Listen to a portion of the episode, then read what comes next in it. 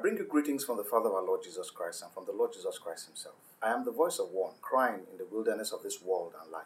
Prepare ye the way of the Lord. Make every crooked path straight. Repent, for the kingdom of God is at hand. It is indeed another blessed day which the Lord has made. In our last broadcast, we began to discuss differentiating the voice of God from other voices, obviously. We asserted that in uh, speaking about hearing from God, we must necessarily not swallow hook, line, and sinker every thus saith the Lord to mean that that is the word of God without first subjecting the speaker to a battery of tests. And some of these tests we mentioned are that is the speaker's uh, declaration of the sonship and messianic rule of the Lord Jesus without equivocation.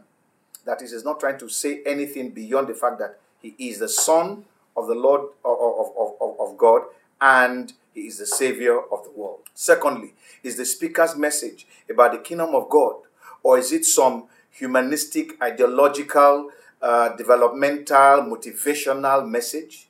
Does it really speak about the kingdom of God, or is it just telling us something that anybody can learn from a, a business school? Do the speaker's actions reflect one who is living by the word of God, or do they speak of one who is trying to excuse their moral failing by twisting the word of God to say what it did not intend just to justify their um, unholy acts? Does the speaker spew hate or narrow focus on their own local assembly or denomination? Or do they manifest a love for the brethren and indeed of mankind insofar as it relates to the salvation of man? Does the speaker, without equivocation, believe and declare the miraculous conception and birth of the Lord Jesus Christ, his earthly ministry, not just of miracles, but also of holy living, his death, burial, resurrection, and ascension, and his imminent return? Or does the speaker dig up some unscriptural theological explanation to support something different? These are things that we need to ask. These are some of the battery of tests that we need to we need to pass people who are coming to speak to us through over time.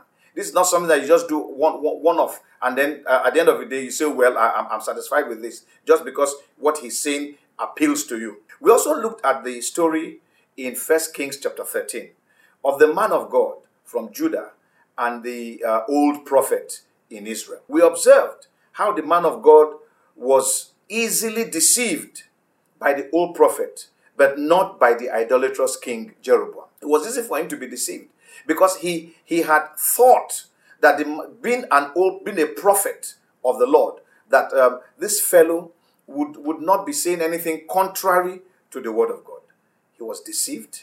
And um, we, we now saw how, as a result of that deception, he died listening to this prophet rather than paying heed to what God had told him when he began his ministry. Sadly, there are many young ministers who have been deceived and misled by many an old prophet. So, this evening, what we want to try and do is we go over uh, 1 Kings chapter 13 again, uh, verse 1 to 32, and then um, as, as, we, as we read this, uh, we, would, we would be able to draw a few things that will help us to, you know, to be able to learn lessons Mm, so, so that we can learn lessons from the mistake which the man of God made.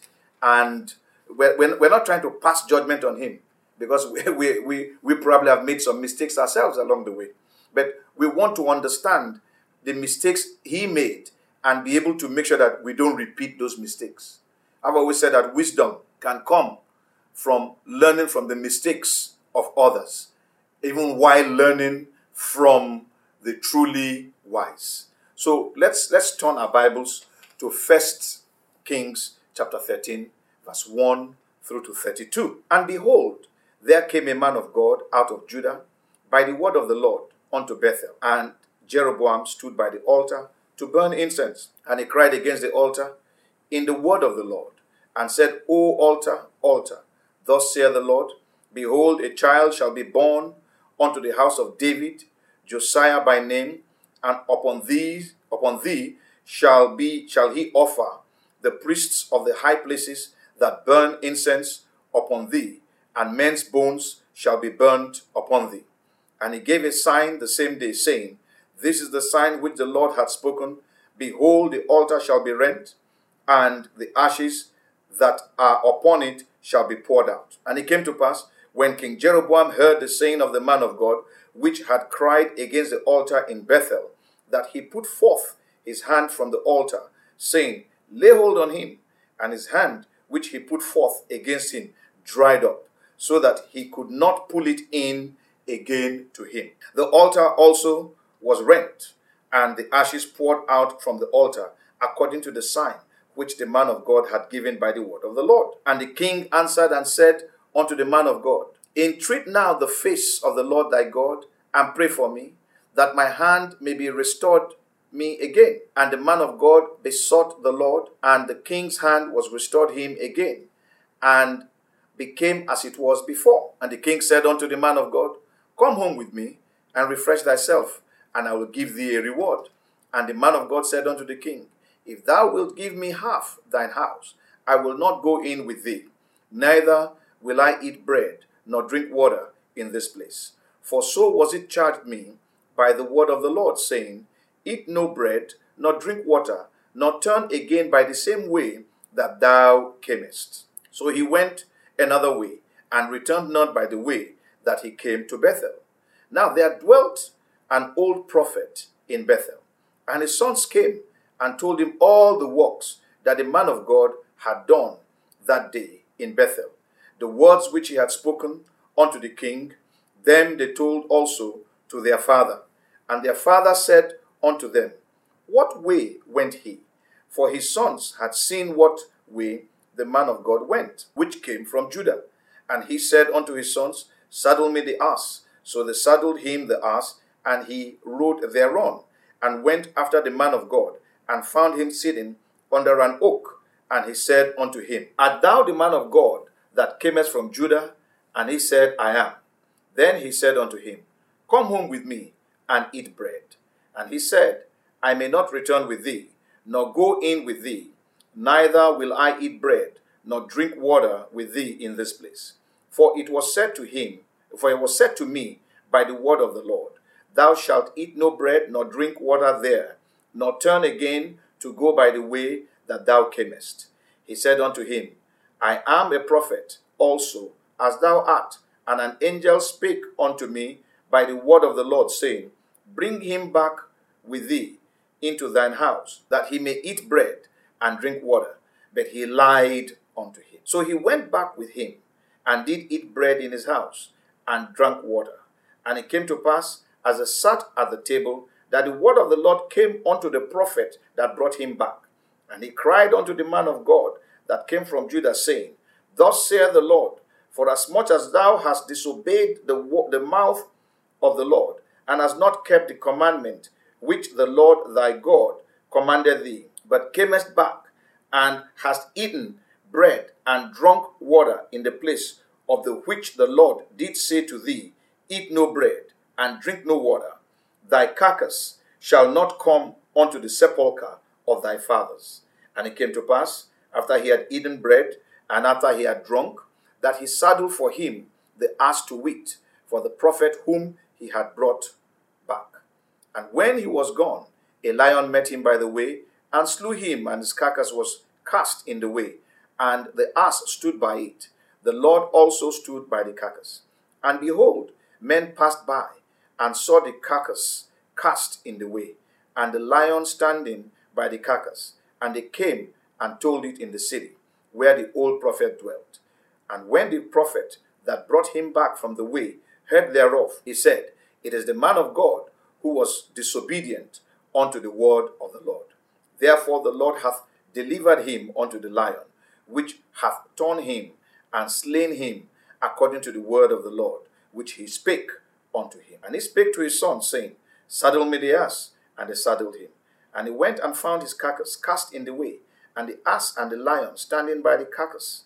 The lion had not eaten the carcass, nor torn the ass. And the prophet took up the carcass of the man of God, and laid it upon the ass, and brought it back. And the, and the old prophet came to the city to mourn and to bury him. And he laid his carcass in his own grave, and they mourned over him, saying, Alas, my brother. And it came to pass, after he had buried him, that he spake to his son, saying, When I am dead, then bury me in the sepulchre wherein the man of God is buried. Lay my bones beside his bones. For the saying which he cried by the word of the Lord against the altar in Bethel and against all the house of the high places which are in the cities of Samaria shall surely come to pass. Praise the name of the Lord. This is a very interesting story of a man of God who was sent by God from Judah. The Bible makes it clear that it was by the word of God that he was sent. He heard what God had to say and he went ahead and delivered it. In fact, he manifested the power of God when he went before the altar and prophesied against the altar. And when the king tried to have him arrested, the king's hand froze. In fact, the king had to beg him to beg God. And when he prayed to God, God heard him and released and restored the hand of the king. Then the king sought to, to, to, to um, be a blessing, as it were, to reward the man of God. But the man of God refused. And it was at that point in time that the man of God declared to the king that, look, even if you were to offer me half of your estate, there's no way I'm going to take it. Because God had warned me that I was not to eat anything in this place or drink anything in this place. And I was not to return by the same way. And so he, he, he rebuffed the king and he left. Now, on the way, when he was going, it happened that the sons of an old prophet in Israel was also, they were present at this uh, event where there was idolatry taking place. And then they returned home and narrated the incident to the father. And the father said, Where did this prophet go? And then he followed him. He followed after the prophet, found him sitting by an oak tree. And then he called him and said, Look, come back with me. You know, um, uh, and, the, and the prophet said, No, no, no, I cannot come back that way because God had already told me that I can't come that way. And the man made a pronouncement. He said, he said to the, he, he made a statement. He said to the uh, man of God, He said, I'm also a prophet. And an angel spoke to me to say I should call you back. This is a very crucial statement that he made, which should have, which we all can learn from. The Bible tells us in Galatians chapter 1, I think it was Paul who was writing by the Spirit of God, that even if an angel were to come and deliver a message that is contrary to the gospel which we have heard, that that in that person should be accursed. In other words, we are not to heed such a message. We are not to heed such a gospel. Here was that case. Unfortunately, this man of God listened and he was off or, off, it was worse off for it. Anyway, he followed this uh, old prophet to his home, and as they were eating, suddenly the word of God now came through this same old prophet and cried to him and said, You are going to meet your demise on the way. You're not even going to get to Judah. You will not be buried in Judah. Now, you know, it's very interesting that the same prophet who lied was the same prophet that God chose to speak to this man of God. The answer is simple. Since this man of God had chosen the old prophet over the word of God, God now spoke, okay, now you go, since he's going to listen to you, you go and speak to him. And he declared judgment against the man. It is also interesting that the lion that uh, met this man on the way, having killed the man, did not attack the donkey, did not attack the passers-by. Indeed, when the old prophet came to claim the remains of the man of God, the lion did not attack. So that was not just an ordinary lion, that was God passing judgment upon this man of God. So there are a lot of things that we can learn from the events that led to the demise of this man of God. It, we, we might look at the demise of this man of God not just physically, but also spiritually. There are many of us, there are many young ministers, even some, some old ministers who may be alive physically, but spiritually their ministries are dead. Spiritually, what it is that God wants them to do, He has He, has He has He has He has put it in a, in a shelf because of the way and manner they have been conducting themselves, going from place to place and hearing messages that God did not authorize, messages that God has not sanctioned. So we ask, what can we learn from this story? Because the Bible says in 1 Corinthians chapter 10, verse 1 to 12, that there is a lot that we can learn. It says, the things that have been written aforehand were written for our own admonition. They were written for us to learn lessons from, so that we don't fall into the same kind of mistakes that the people who had gone before us have fallen. And then he concludes in verse 12 by saying, Let him that thinketh he stand take heed lest he fall. So this is for every one of us. No matter how strong you believe you are in the Lord, it's a lesson for all of us. We need to take heed lest we fall. Number one, let us make it a point to test for fruit rather than focus on leaves whenever we are dealing with people who come to say to us, Thus says the Lord. Fruit signifies the fruit of the Spirit, moral character, holy living. We're talking of holiness of life. And leaves represent activities, ministry, visible actions which belie the unseen human nature. Many a times we deal with people and we cannot really tell who they really are character wise. But we know we deal with them offhand. And God is saying to us, we must focus on fruit rather than on leaves. In Mark chapter 11, verse 12 to 14, I'm sure it's a story that we know. Mark 11, verse 12 to 14. The Lord Jesus was going to Jerusalem, and on the way, he saw a fig tree that had leaves but no fruit, and he cursed it. Why? Because it was expected that that fig tree would have figs. So when we see somebody who says he is a man of God, we expect to find fruit on it. This fig tree that had no figs was cursed by the Lord. In the same way, when you see somebody who is manifesting leaves, activities, doing work of ministry, and yet is not manifesting uh, fruit, that fellow is in danger of being cursed. In Second uh, uh, Thessalonians, Second Thessalonians chapter seven, uh, chapter two rather. Second Thessalonians chapter 2, and I'm going to be reading from verse 7 through to verse 12 uh, First Thessalonians, sorry, Second Thessalonians. I was looking at First. Second Thessalonians chapter two, from verse seven to verse twelve.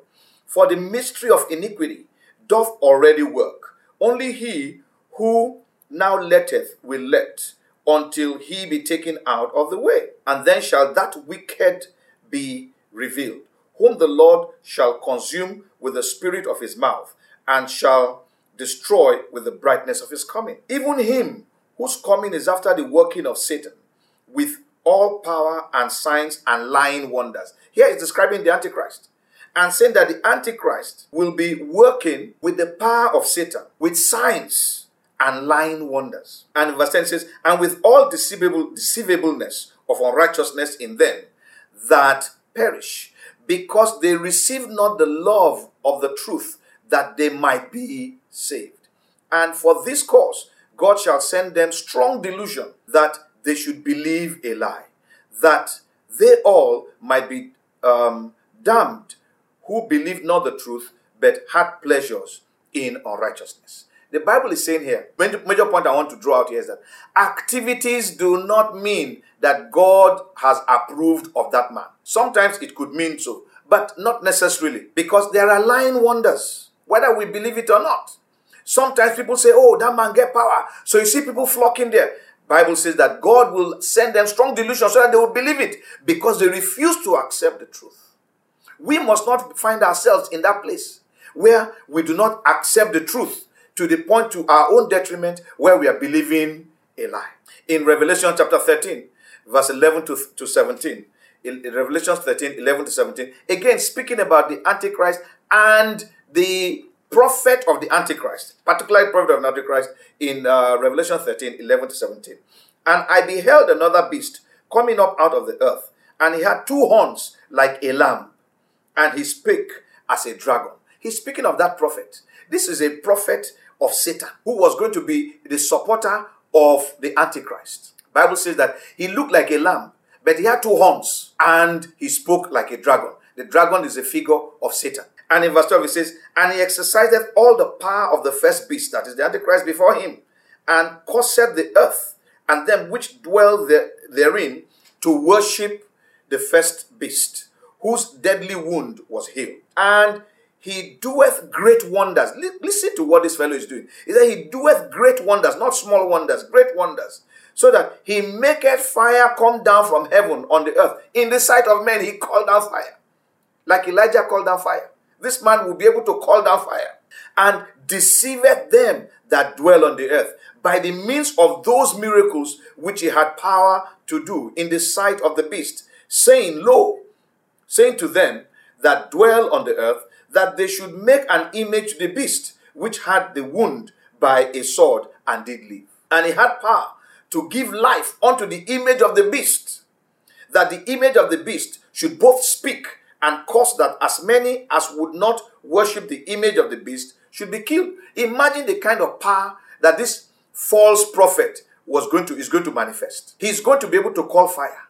He's going to be able to turn an image to, to, to be animated so that the image, which is an inanimate object, will be able to speak and give command. And he causeth all, both small and great, rich and poor, free and bond, to receive a mark in their right hand or in their foreheads, and that no man might buy or sell, save he that hath the mark, or the name of the beast, or the number of his name. Brethren, we are indeed in the end times. And many things are happening. Many of us are seeking miracles to the detriment of checking for fruit. We need to check for fruit. It is not enough to be excited about miracles. Just look at John the Baptist. John the Baptist did not work one miracle, and yet the Lord Jesus said of John the Baptist that of all men born of women, at least before the establishment of the kingdom of God, before the kingdom of the kingdom of God, which would have been established after he had departed. Not there was not one greater than John the Baptist. He, by that token, he was saying that John the Baptist was greater than David. John the Baptist was greater than Abraham. John the Baptist was greater than Elijah, Elisha, all the miracles of Elijah and all put everything together. John the Baptist was greater than all of that. And yet, this same John the Baptist did not write one miracle. It was about the character, the fruit. So we must make it a point of duty to check, to inspect fruit in the people who are speaking to us.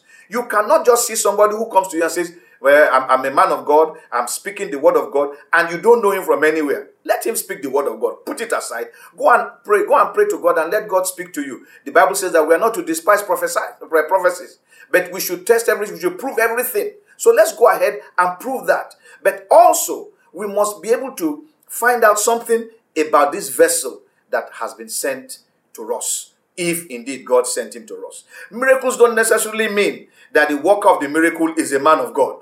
For there are indeed some miracles that the Bible calls lying wonders, like we have seen here. So we need to be careful. So rather than being carried away by miracles, let us seek the the, the, the fruit which is in, in, in, in, in this man. Let us search certain things. There are three things that I've always used to, to, to be able to discern and to be able to judge when people are speaking. Number one, purity.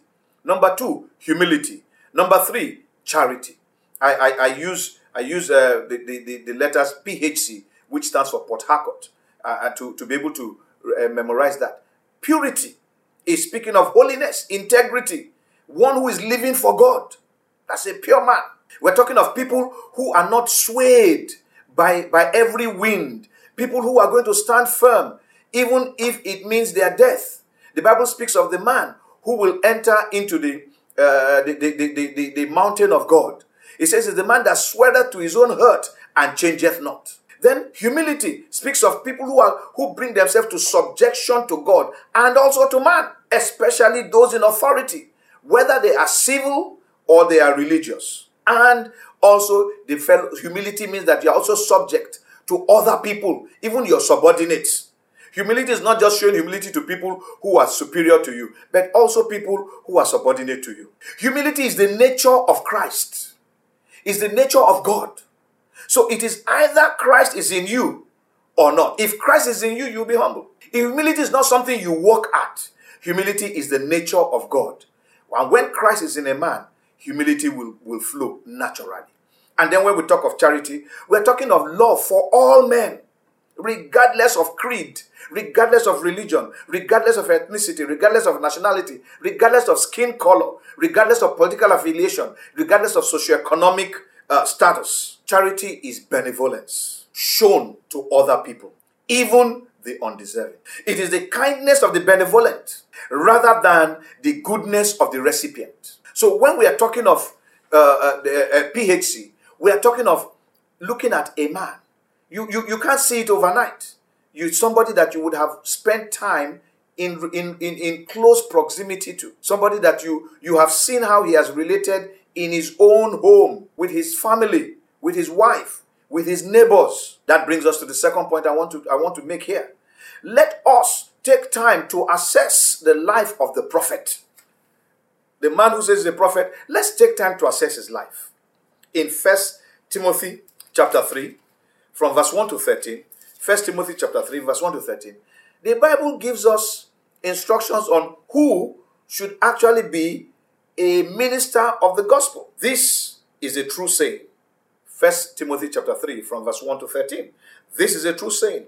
If a man desire the office of a bishop, he desireth a, he desireth a good work.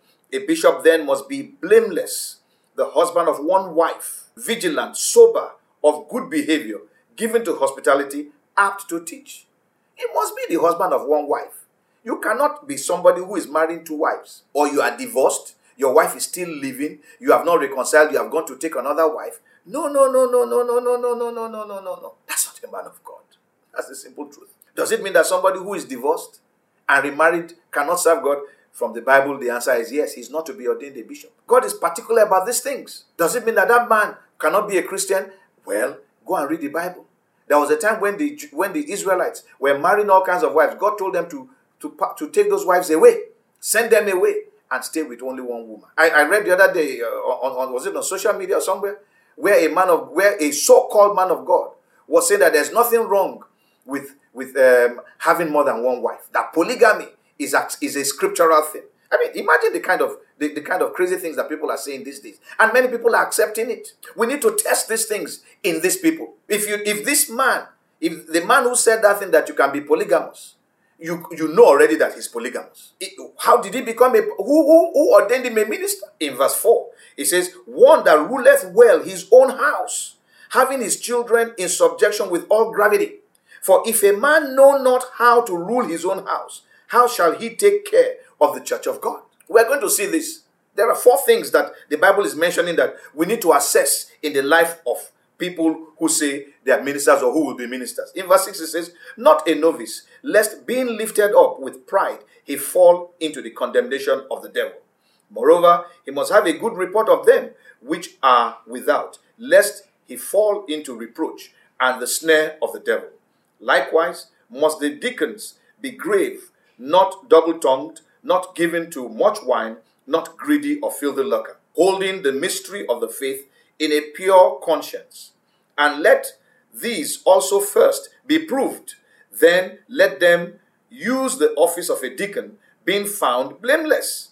Even so, must their wives be grave, not slanderers, sober, faithful in all things. Let the deacons be the husband of one wife, ruling their children and their own houses well.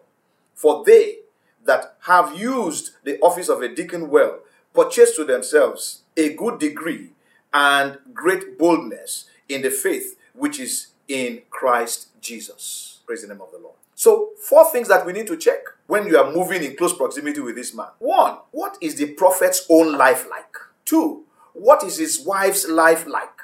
Three, what is the lifestyle of his children? And four, how is he perceived by the Gentiles? That is, by, the, by his neighbors who are unbelievers. Let's take the first one. Like I said, we need to look at the prophet's own life. The old prophet was called old. So we know that he wasn't a novice.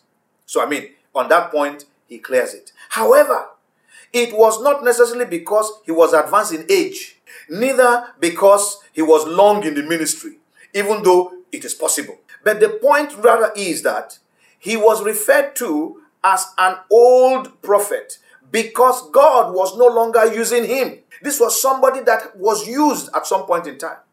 But he was there in, in, in Israel, and Israel had gone the way of idolatry, and God didn't speak to him to go and speak to Jeroboam. What was going on here? After all, the old, the, this prophet was in Israel. God could have told him, go and speak to Jeroboam, but God, he didn't go. God did not call him. Instead, God had to send for somebody from Judah to go. It is possible, of course, for God to send somebody from another uh, culture to a different culture to share the word of God, whilst people from that same culture are there sharing the word of God. That's possible.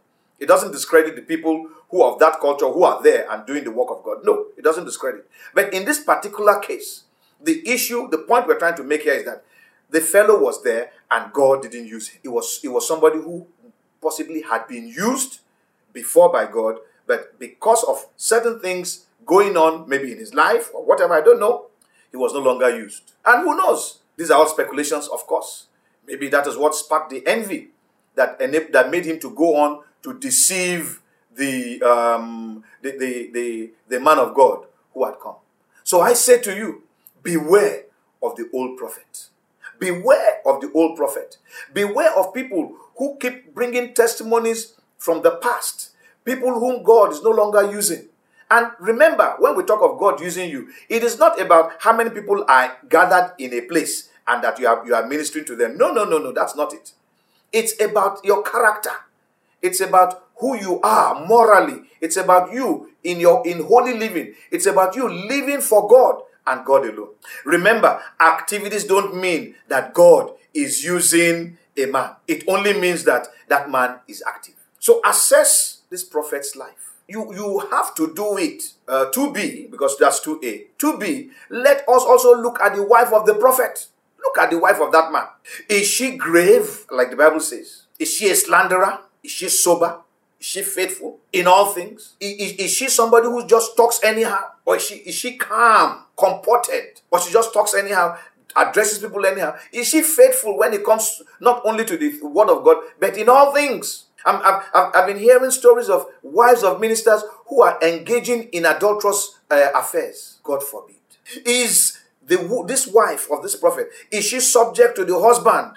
Or is she running a competitive parallel ministry. We don't know what happened here because the Bible did not tell us that about the wife of this uh, old prophet. It's either the wife was dead or the wife was just nowhere to be seen. But where the man has a wife, we need to find out what is going on. Today, there are women who are engaging in competitive ministries, competing with their husband rather than being supportive.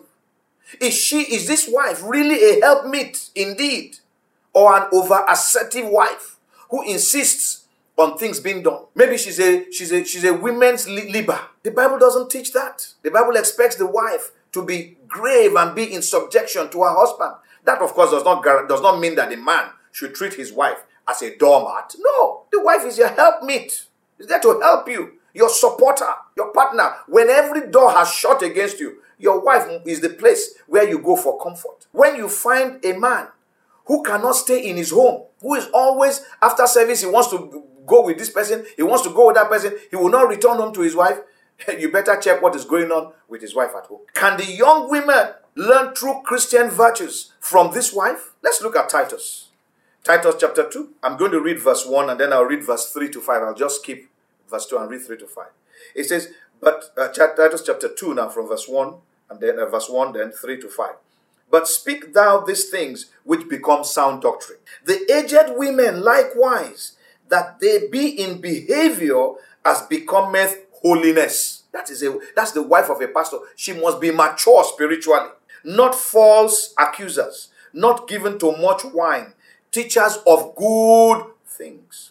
In verse 4 it says, that they may teach the young women to be sober, to love their husbands, to love their children. The wife of the pastor, that is one of the roles that she ought to play in the house of God. To be discreet, chaste, keepers at home, good, obedient to their own husbands, that the word of God be not blasphemed.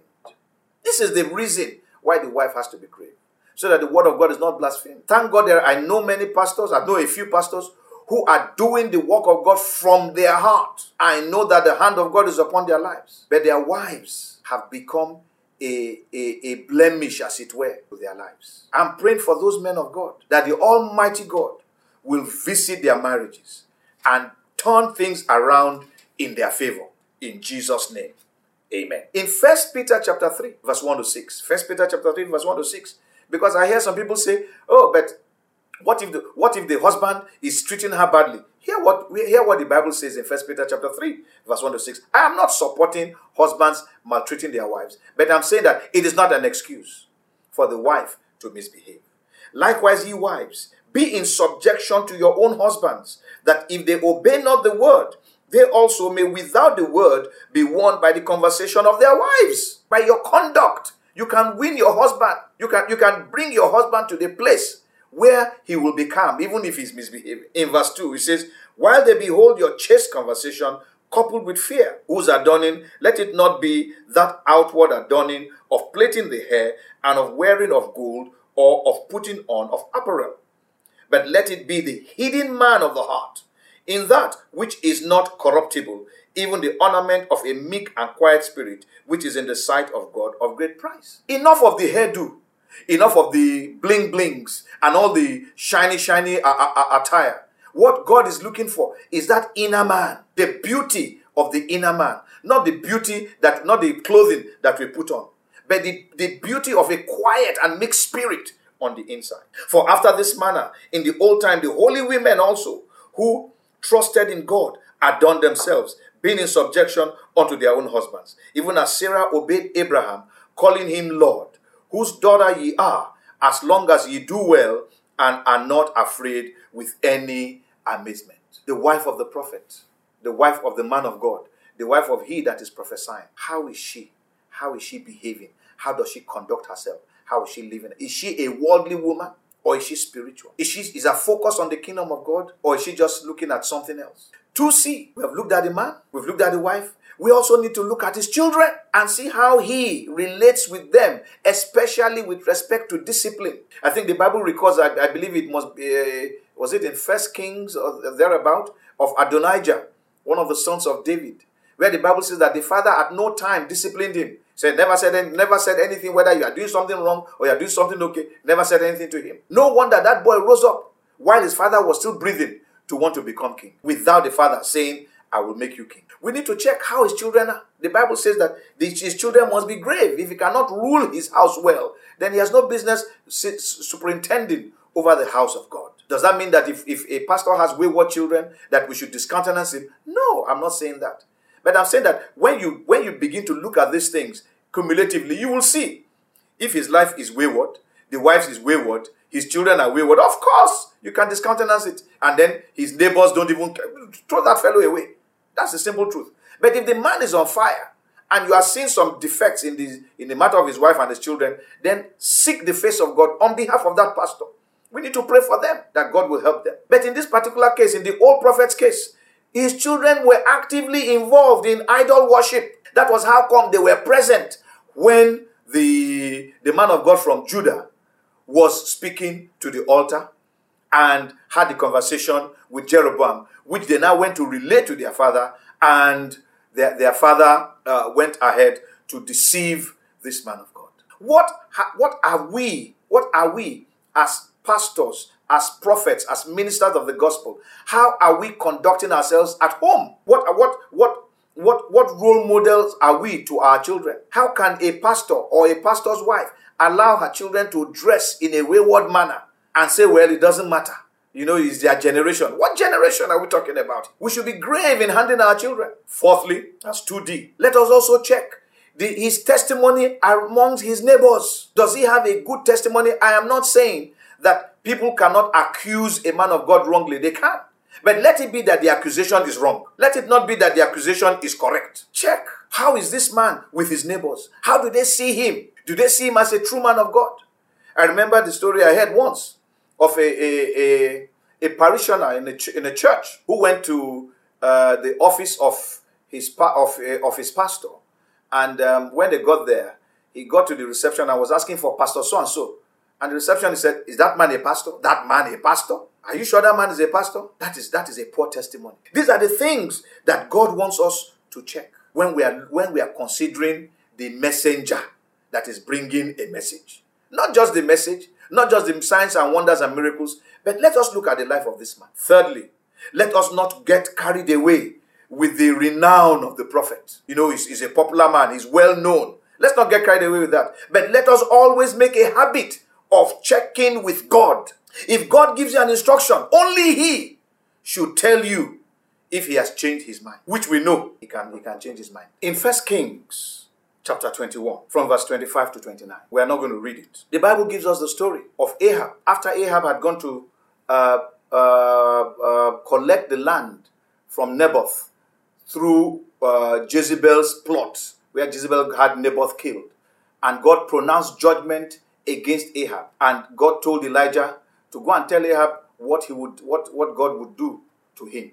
And Elijah went and pronounced judgment against Ahab by the word of the Lord. When Ahab heard the word of God, Ahab was the Bible says that he he was so he was so perturbed. He he he he, he, he tore his clothes, put on uh, uh, ashes over his head. In other words, he repented. He humbled himself. The Bible says that when God saw that he had humbled himself, God rescinded the judgment. Said, "No, that judgment will not come in His time. It will still come, but it will come in the days of His children." So yes, God can, you know, turn, you know, change His mind on judgment based on the the the the uh, the behavior of the person over whom judgment has been pronounced. God can change his mind and, and, and, and, and redeem that fellow from that judgment. But it must be God telling us that he has changed his mind. Number four, let us also be mindful of the new prophets. There are untested men who are calling themselves man of God. Some of them are giving themselves big titles bishop, apostle, whatever those things mean, I don't even understand the essence of all these titles, quite frankly. But they give themselves all manner of titles. Untested men. They have not spent time in the in the in the backside of the wilderness. They have not se- spent time tending to sheep of another man, but they are just jumping out and they, they say they are, they, are, they are men of God. These are untested men. They just burst onto the scene with no pedigree whatsoever. Nothing of his lifestyle. But he has called himself a big name. There was one fellow in those days, some years back, who called himself Papa. And they began to call him Papa. And one day I saw the photograph of this fellow. He was just a boy. On one of those occasions, I went to, to, to the bank and I saw him in the banking hall. He was behaving like a thug, very rowdy, making noise. The moment he entered the place, everywhere the atmosphere changed to an atmosphere of noise. And they called him Papa. Lately, I heard of some of the things he had been doing and how he's going from place to place, and now he's being wanted by the police. Check these new prophets who think that all, all ministry is about is to come and say to you, Thus says the Lord, I have a word from God for you, and so on and so forth. It's not about that. God is dealing with character in man. When you become a carrier of the Spirit of God, then God can use you and do his work. Actually, it is a spirit in you that is doing that work. It is a spirit, the spirit of Christ in you that is bringing about humility in your life. So we must submit to God's inner workings by His Spirit, what we call sanctification. There's nothing wrong in asking people about their salvation experience. Somebody comes to you and says, Thus says the Lord, you don't know him. He says he's a new prophet. Oh, he just, oh, he heard the word from God. And ask him, How were you born again? In fact, if you stay in a particular church for some time, you should at least have heard about the salvation experience of the pastor. There's no way he will preach for some time that you will not hear him talk about how he got born again. And then you can judge if that truly is a, a, salvation experience or something that just came out of the figment of his imagination.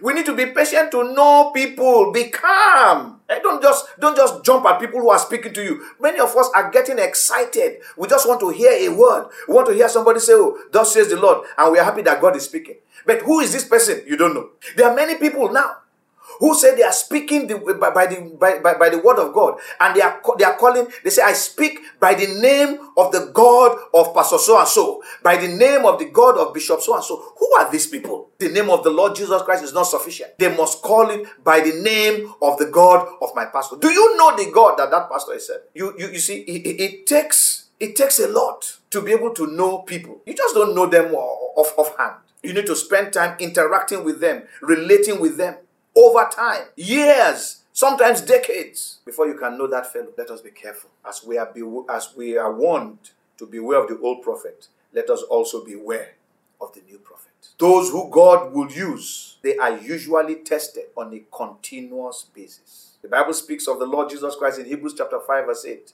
He said, Though he were a son, yet learned he obedience by the things which he suffered.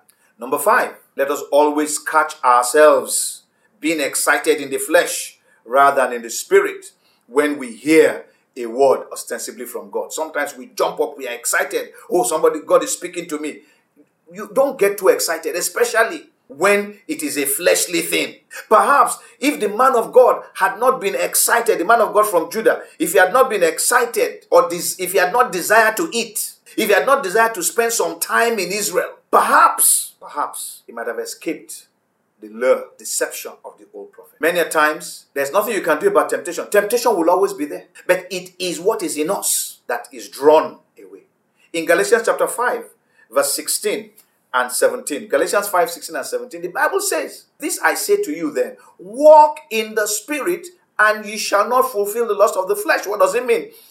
Allow, follow what the Spirit of God is saying to you, and you will not yield to the desires of your flesh. It says, Because the two of them are opposites. What the flesh desires, the Spirit does not desire. What the spirit desires, the flesh does not desire. So we must make sure at every point in time that we are walking by the Spirit of God, not by the flesh. So catch yourself when you start getting excited in the flesh.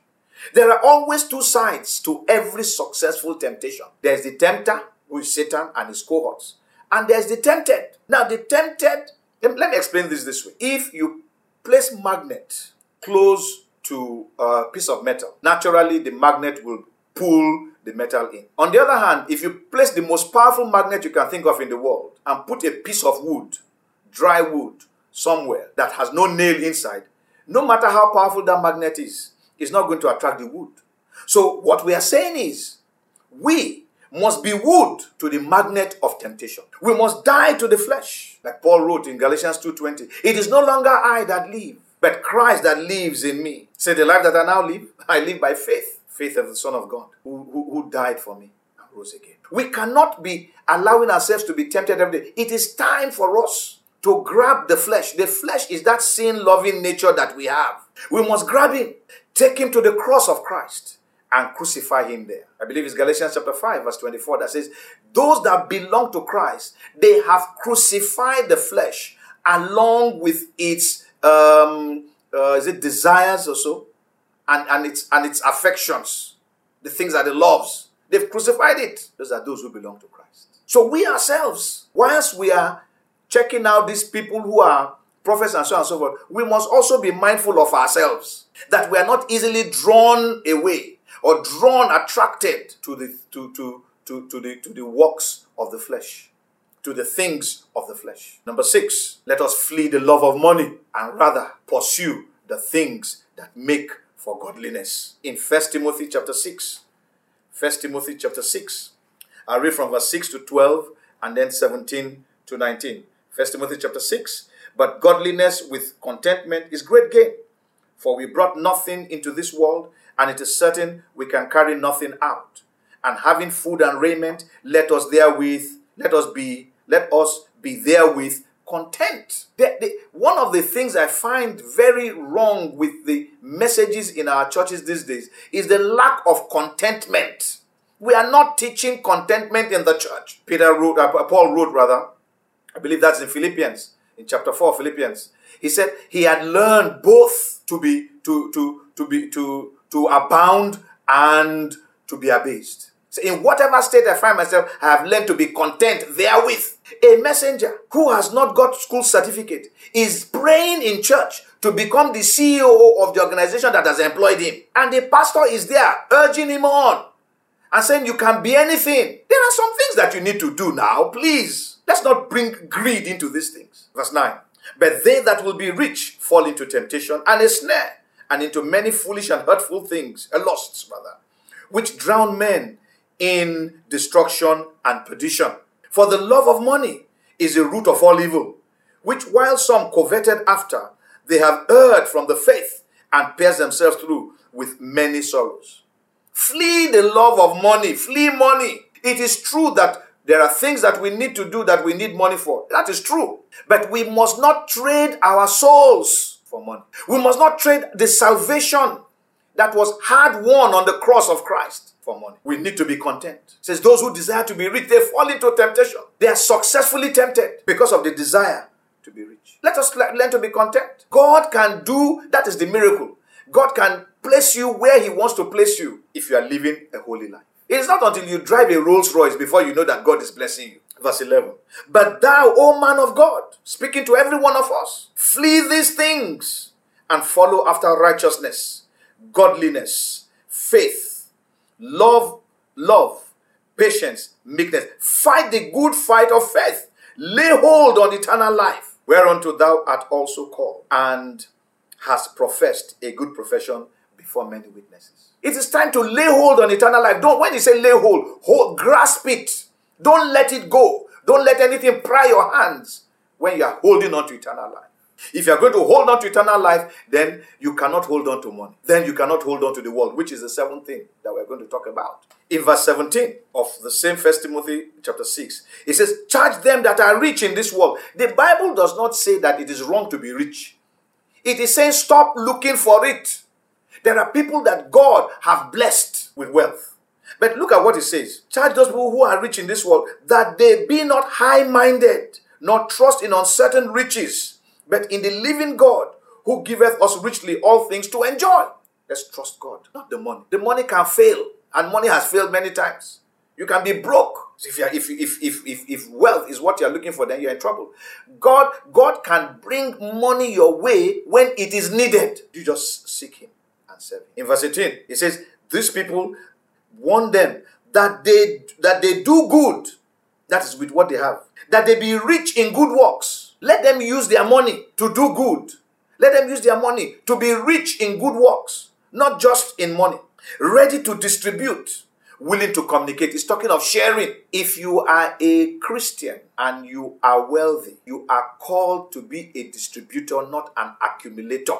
What are you doing with more than maybe three, four cars. What are you doing with even three cars? One for yourself, one for your wife. What are you doing with the third one? Okay, we agree. Let's let's see the third one to you. Maybe you want a driver to take your children to school. No problem. After that, what do you need a fourth one for? What do you need a fifth one for? What do you need a sixth one? What do you need all those cars for? That's covetousness. The Bible teaches contentment does not support covetousness. In verse 19, it says, by doing this, laying up in store for themselves a good foundation against the time to come, that they may lay hold on eternal life. He's talking about laying hold on eternal life. You, your wealth can bring you to that place as you use it for the glory of God. Allow the Spirit of God to speak to you. That's why we're talking about hearing from God. To speak to you on how to distribute the wealth that God has so graciously blessed you with.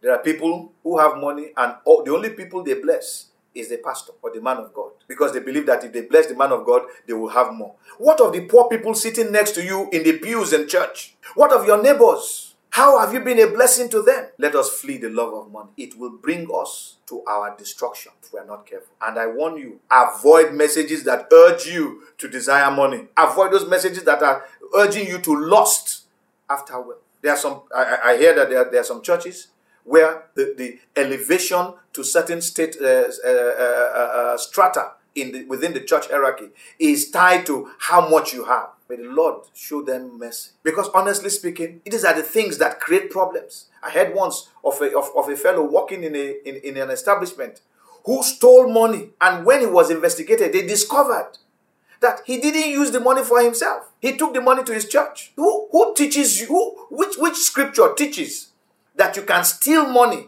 and take to the house of God.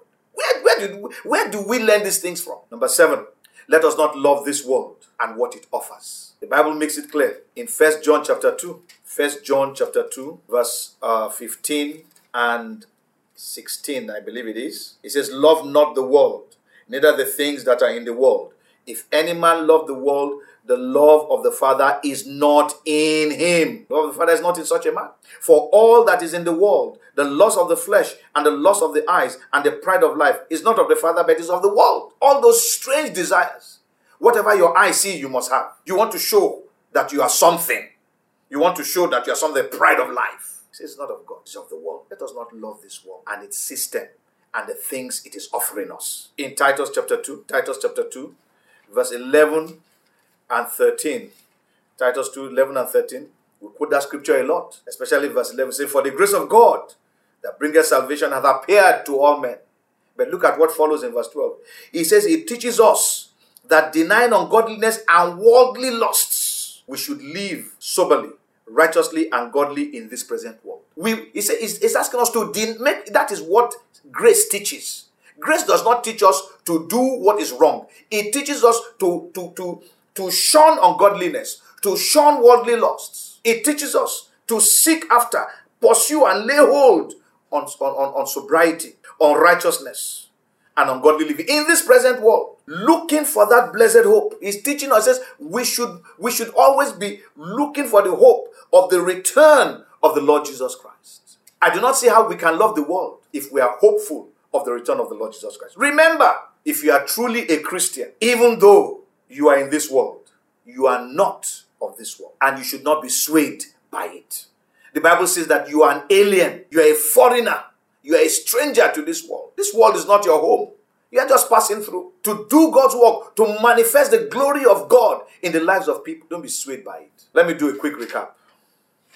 We've said that the lessons that we can learn from the errors of the man of God who was deceived by the old prophets. Let us make it a point to test for fruit these men of God rather than leaves. We have said that we should assess the lives, the life of such men, not only their own lives, but those of their wives, their children, and even what the neighbors are saying about the man. Thirdly, we have said, let us not be carried away with their renown. Because some people come and say, You don't we and some of these men, we know them. They are important men of God. We know them. However, when they speak to us, we should make sure that it is God that we go and check with. If God has told you something, and a man of renown, a good reputation comes and says to you, God is saying this to you, no problem, sir. Thank you very much, sir. Go and check with God. You don't have to accept it. You are not anybody who puts you under pressure to accept what he's saying as the word of God. You have to begin to check those things. Fourthly, let us be mindful also of the new prophet. It is not enough to be mindful of the old prophet, also be mindful of those who are just jumping up from nowhere and saying they are new prophets. Fifthly, we said always catch yourself being excited in the flesh. When when you hear somebody saying, Thus says the Lord, you're excited. Is it in the flesh? That's why you need to kill the flesh, otherwise, you, you fall into the temptation. Let us not love money. Don't love money. Instead, pursue righteousness, pursue godliness, and let us not love this world. Remember, you may be in the world, but you are not of this world. If we are to be able to differentiate the voice of God from other voices, we must learn to distinguish between the voices by testing the messenger as well as the message. Obviously, if the message um, contradicts the word of God, even remotely, we must discountenance that message. If somebody comes and says he's preaching a message that is be outside of the Bible, throw it away. It is incumbent on us to know what the word of God says. Reading the Bible is not something that we do for leisure. We do it for our own to maintain our own salvation, to maintain our spiritual sanity in this mad world. This is how syncretism has crept into the church. Because people are not following the word of God anymore. They are coming up and saying, Oh, an angel spoke to me, and this is this. I ask a question Where in the Bible have you seen that when you go and sweep a church, or when you do an assignment, or you take an assignment, that God will do something? Do, does God, do you need to do something for God to do something? What did you do when God saved your soul? What payment did you pay for the salvation of your soul? Or somebody says to you, if you want God to really do something, come and pay money. Honestly speaking, these are false prophecies has nothing to do with God. It's like saying to your son. I mean, I cannot imagine somebody saying to, to his son, if you want me to pay your school fees, wash my car. It is your son. Your son has to do the chore of washing the car. Sweeping the house of God is a chore. You do it. It, it does, has nothing to do with whether God will do anything for you or not. Your relationship with God must be sound. Otherwise, they are no different from a, a, a, an outsider who is coming to ask for something from God and is wanting to do something so that God can do something for him or her. But if you're a child of God, then you do what God wants you to do. It has nothing to do with whether God will do the your salvation will be there. But you seek after God. Also, we need to attest by the Spirit of God the authenticity of the messenger, regardless of his earthly renown, the size of his church, or the miracles he's working. Find out who this fellow is. Have you dealt with the flesh, the sin loving nature that is in man? Have you taken it to the cross of Christ and crucified it there? Or are you somewhere within you? Uh, within you is somewhere inside of you. Are you desiring money, desiring the world, desiring the things of the flesh? You need to deal with your flesh. My brother, my sister, you need to ask us to pray. Ask God to help us. Brethren, I want you to understand one thing. Prayer must not be seen as a tool for obtaining physical needs. Prayer really is a means of communicating, of communion, communing with God, seeking His will, and the authenticity of those who come to us claiming one thing or the other in the name of God. So I say to you, pray, ask God to help you. Ask God to help you to be able to differentiate voice from all other voices. Bible tells us in John chapter 10, my sheep will hear my voice from after. Say, by the voice of a stranger, They will run away. When they hear the voice, they will run away from that stranger. You must get to the place where you can differentiate. Go after God. Flee from a stranger. And until we meet again, God bless you as you have heard this word.